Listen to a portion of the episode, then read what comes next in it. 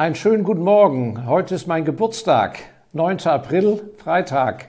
Ich freue mich sehr, nehme mir gerne Zeit für Sie. Heute wollen wir sprechen über das Thema nachhaltig investieren, welche äh, Einstellung und welche Strategie wir zu diesem Thema gewählt haben. Vorweg wieder zwei kurze Buchempfehlungen. Gute Investments in Aktiengesellschaften entstehen ja da immer da, wo wir uns in gutes Unternehmertum einkaufen können und wir betrachten unsere Beteiligungen ja wie Mitunternehmertum und nicht als Börsenspekulation.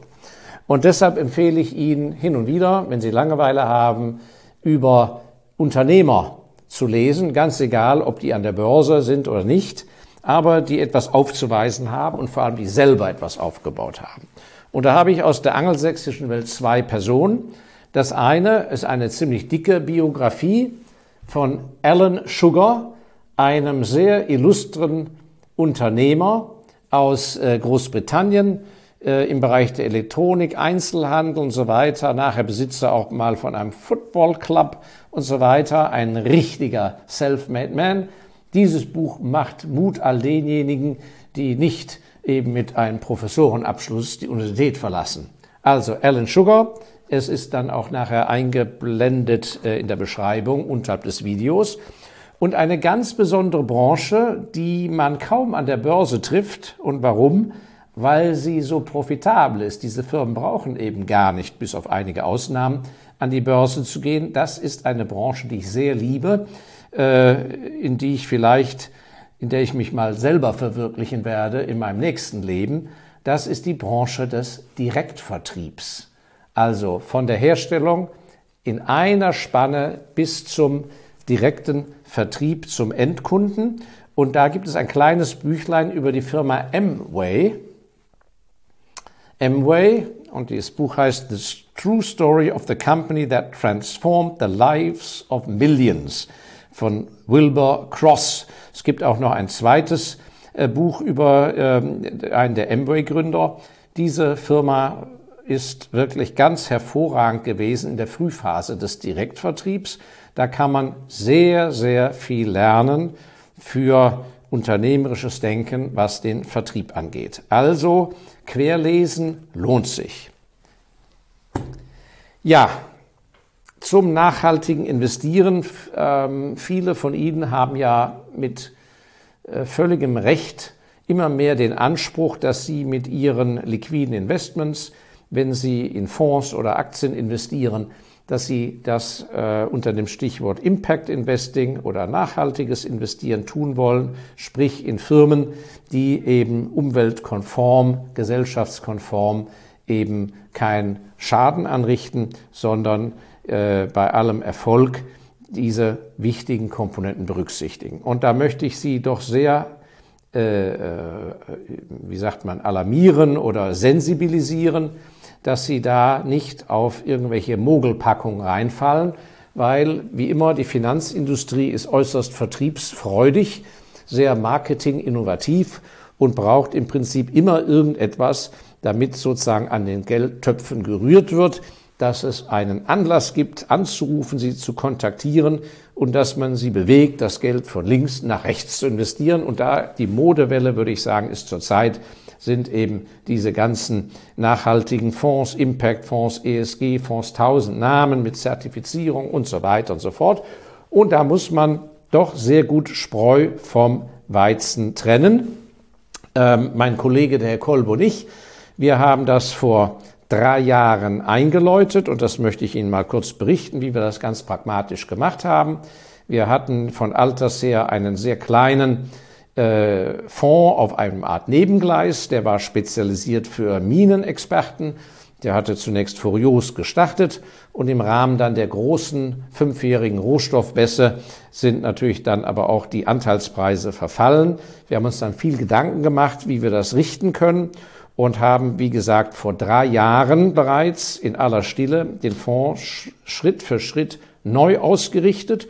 Und mit dieser Neuausrichtung sind wir jetzt so seit einem guten Jahr äh, fertig, sind wir durch. Das haben wir ganz harmonisch, organisch gemacht und sind weg von dem Feld der Minenrohstoffe hin zu sehr zukunftsträchtigen Themen in der Nachhaltigkeit.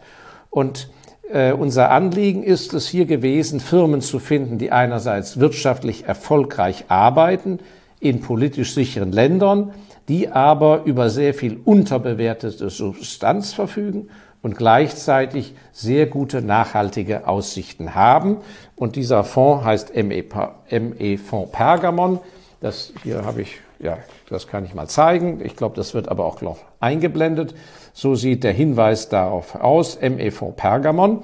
Und er hat tatsächlich, wenn Sie dann mal auf einem Chart sich das anschauen wollen, äh, in den letzten fünf Jahren, letzten drei Jahren, im letzten Jahr, aber auch in diesem Jahr 2021 bereits eine sehr eindrucksvolle Wertentwicklung, eine weit überdurchschnittliche. Aber das ist natürlich keine Garantie für die Zukunft. Da kommt uns, es uns auch nicht darauf an, sondern auch hier auf die nachhaltige Absicherung des Vermögens mit gleichzeitig guten Zukunftsperspektiven. Und in welche Felder investiert der? Und das sind aus meiner Sicht wirklich echte nachhaltige Felder, denn wenn Sie sehr viele Alternativen im Fondsbereich sich anschauen, da werden Sie feststellen, da werden Firmen aufgeführt, die eben, was weiß ich, vorbildliche Kindergärten führen oder äh, begrünte Parkplätze, aber gleichzeitig die Umwelt verschmutzen. Äh, das ist in meinen Augen, was ich bezeichne, Mogelpackung und dummes Zeug. Worauf haben wir gesetzt? Wir setzen auf nachhaltige Zukunftstrends. Äh, das ist hier ganz einfach überschaubar, schnell zu lesen in einem Faltblatt. Äh, und wenn Sie das noch nicht zugeschickt bekommen haben, so schreiben Sie doch bitte an Herrn Kolbe. Die Daten sind hinten eingeblendet und wir schicken Ihnen das gerne per Post zu. Also, worauf setzen wir? Wir setzen auf Klimatechnik. Es ist eindeutig so, dass die meisten Büros und auch die meisten Privathäuser in vielen Ländern der Welt hinterherhinken, indem sie keine vernünftige, moderne Klimatechnik verfügen und gleichzeitig, wenn eine installiert ist, total veraltet, verbraucht viel zu viel Wasser und viel zu viel Strom vor allem. Ein sehr interessantes Feld, wo wir ganz spezielle Nischenfirmen uns ausgesucht haben. Dann das Thema weg vom Plastik ist ein nachhaltiger Trend, dass mehr und mehr Verpackungsmaterial nicht mehr aus Chemie und Salz, nämlich Plastik, äh, verwendet wird, sondern aus Holzfasern. Und hier haben wir ganz innovative Firmen, vor allem in Skandinavien, entdeckt. Nächster, dritter Bereich, Wassertechnik. Das heißt, hier geht es nicht um das Trinkwasser in der Mineralflasche, sondern um die Wasserversorgung von Haushalten. Hier haben wir in Nordamerika Millionen von Kunden, die tagtäglich mit ihrem normalen Frischwasser versorgt werden. Und wir haben aber auch Wassertechnik-Spezialisten, die sich mit dem Thema Brauchwasser und Aufbereitung von Brauchwasser beschäftigen. Ein ganz stabiles Geschäft, was eben auch durch Konjunkturkrisen hervorragend kommt, diese Firmen. Dann haben wir in dem Bereich Agrar, setzen wir auf Saatzucht. Hier gibt es einige Firmen, die zum Beispiel im Bereich von Gemüse, das ist der Trend zu mehr weniger Fleisch essen, mehr äh, vegetarisch, äh, die marktführend sind in dem Bereich. Da haben wir eine Firma, die stammt aus dem 18. Jahrhundert und ist an einer westeuropäischen Börse seit vielen Jahren. Sehr interessante Felder. Der fünfte Bereich, auf den wir setzen, sind ökologische Baustoffe. Die Bauwirtschaft beim Hausbau ist überwiegend noch in sehr veralteten Strukturen und die Thema von Isolierung, Wärmedämmung sind große Themen. Das geht mit Chemiebasis, aber es geht aber auch auf Naturbasis. Und auf diese Firmen setzen wir. Ein ganz besonderes Spezialthema ist, sind die Isolierung von Flachdächern. Ein riesiges Thema in den nächsten 20 Jahren. Äh, in den großen Metropolen sind überwiegend Flachdächer, vor allem auf den Hochhäusern, Bürohäusern eben nicht mit Ziegeln, sondern Flachdach.